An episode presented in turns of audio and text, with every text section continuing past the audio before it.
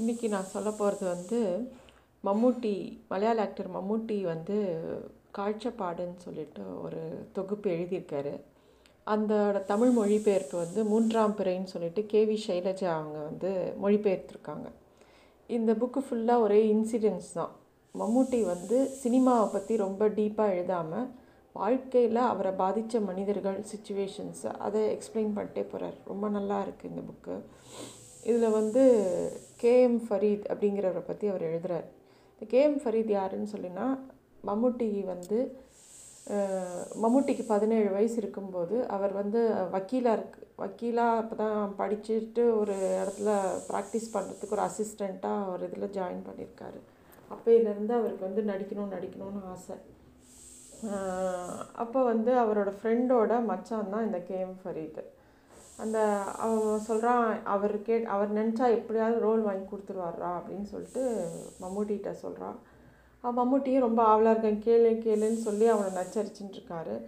ஒரு நாள் அவங்க அந்த ஃபரீத் அண்ணாவுக்கு ஃபோன் பண்ணி கேட்குறாங்க அவர் வந்து ஏதோ ஒரு பு- புது டைரக்டர் வந்திருக்காரு. அவர் வந்து ஒரு ஊரில் போய் லொக்கேஷன் பார்க்க போகிறாங்க நீ அந்த இடத்துக்கு வந்துடு அப்படின்னு சொல்கிறாங்க சரி மம்முட்டியும் அவர் ஃப்ரெண்டும் ரொம்ப சந்தோஷமாக கிளம்பி அங்கே போகிறாங்க அந்த ஃபரீத் அண்ணா யாருன்னா அவர் மெரைனில் வேலை பார்க்குறாரு ஆறு மாதம் கடலில் இருப்பார் ஆறு மாதம் நிலத்துல இருப்பார். அந்த ஆறு மாதம் நிலத்துல இருக்கும்போது சினிமாவில் சின்ன சின்ன ரோல்ஸு இந்த நம்மலாம் விளையாட்டு சொல்லுவோம்ல இந்த வெளி வெளிநாட்டு மாப்பிள்ளை ரோலாவது கொடுங்க அப்படிங்கிற மாதிரி அவர் அந்த மாதிரி சின்ன ரோல் தான் வருவார். ஒரு சீன் ரெண்டு சீன் தான் இருக்கும். ஒரு முப்பது நாள் ஷூட்டிங்னா அதில் அவருக்கு வந்து அவரோட ரோல் ரெண்டு நாள் தான் இருக்கும். அவர் வந்து நடித்து கொடுத்துட்டு போவார். அவருக்கு நிறைய ஃப்ரெண்ட்ஸு ப்ரொடக்ஷன் மேனேஜர்ஸ் எல்லோரும் நிறைய ஃப்ரெண்ட்ஸ் அவர் ரொம்ப வெரி டீசன்ட் மேன் அவரோட இதை மட்டும் நடித்து கொடுத்துட்டு போவார். அதை தாண்டி எதுவும் கேட்க மாட்டார். அப்படி இருப்பார்.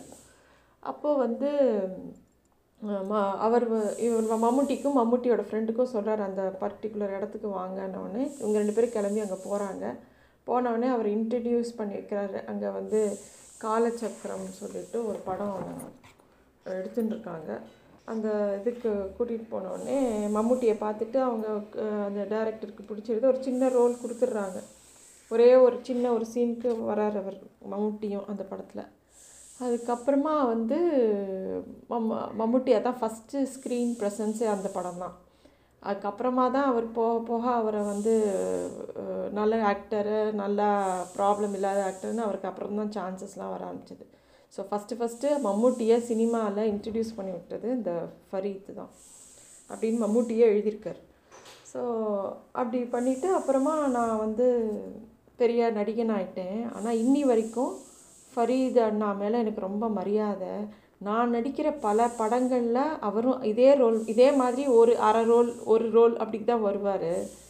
வந்துட்டு நான் நான் ஷூட்டிங்க்கு வரத்துக்கு முன்னாடி அவரோட ரோலை நடிச்சுட்டு அவர் பாட்டுக்கு கிளம்பி போயிடுவார். என்னை பார்க்கணுன்னு கூட வெயிட் பண்ண மாட்டார். அதாவது இப்போது வந்து மம்முட்டி வந்து பெரிய சூப்பர் ஸ்டார் ஆகிடுறாரு பயங்கர வெரி டிமாண்டிங் ஆக்டர் ஆகிடுறாரு அப்போ கூட ஃபரீத் அண்ணா வந்து மம்முட்டி கிட்ட போய் எனக்கு ஹெல்ப் பண்ணுங்களேன். எனக்கு ஒரு பெரிய ரோல் வாங்கி தாங்களேன். இல்லை எனக்கு பண கஷ்டம் அப்படிலாம் கேட்டதே இல்லையா? மம்முட்டி சொல்கிறார் நான் பல சமயம் அவருக்கு வந்து நினச்சா எவ்வளவோ செஞ்சுருக்க முடியும். ஆனால் அவர் ஒரு நாள் கூட அதை எதிர்பார்த்து என்கிட்ட பேசினதோ என்னை எந்த வா எதுவுமே கேட்டதில்லை. நானாக போய் பண்ணால் ஏதாவது தப்பாயிடுமோ நான் தள்ளி நின்று இருக்கேன் எப்பயுமே. ஆனால் ஃபரீதனா இப்போவும் வந்து ஒரு சின்ன ரோல் பண்ணிவிட்டு சந்தோஷமாக போயிடுவார் அவர். அவருக்கு அவரோட சினிமா நேசிப்பே அந்த ஒரு ரோல் ரெண்டு ரோலில் தான். எனக்கு நான் அடிக்கடி கடவுளை பிரார்த்திச்சுப்பேன். பெரிய தங்கச் சுரங்கத்துலேருந்து நமக்கு தேவையானதை மட்டும் வெட்டி எடுத்துக்கொள்ள மனசு தங்கத்தை விட பெருசானது. இந்த ஃபரீத் அண்ணாக்கு அந்த மனசு இருக்குது அது பெரிய வசீகரம். அவர் எவ்வளவோ கஷ்டத்தில் இருந்தபோது கூட என்கிட்ட வந்து எனக்கு என் என்னை கேட்டார்னா அவர் நான் எது வேணாலும் செஞ்சு செஞ்சு கொடுக்க தயாராக இருந்தால் கூட அவர் எதுவுமே என்னை கேட்டதில்லை. எனக்குன்னா அவருக்கு உண்டானதை மட்டும் இதிலேருந்து எடுத்துக்கொள்ள மன மனசை வந்து அவர் எடுத்து வச்சுட்டுருக்காருல்ல அந்த மனசை எனக்கு கூட நான் டெய்லி கடவுளை பிரார்த்திக்கிறேன். அப்படின்னு சொல்லிட்டு இந்த கட்டுரையில் அவர் எழுதுகிறார் எல்லாரும் படிக்க வேண்டிய ஒரு க கட்டுரை தொகுப்பு இது. இது வந்து மூன்றாம் பிறை அப்படிங்கிற பேருக்குள்ள வந்திருக்கு.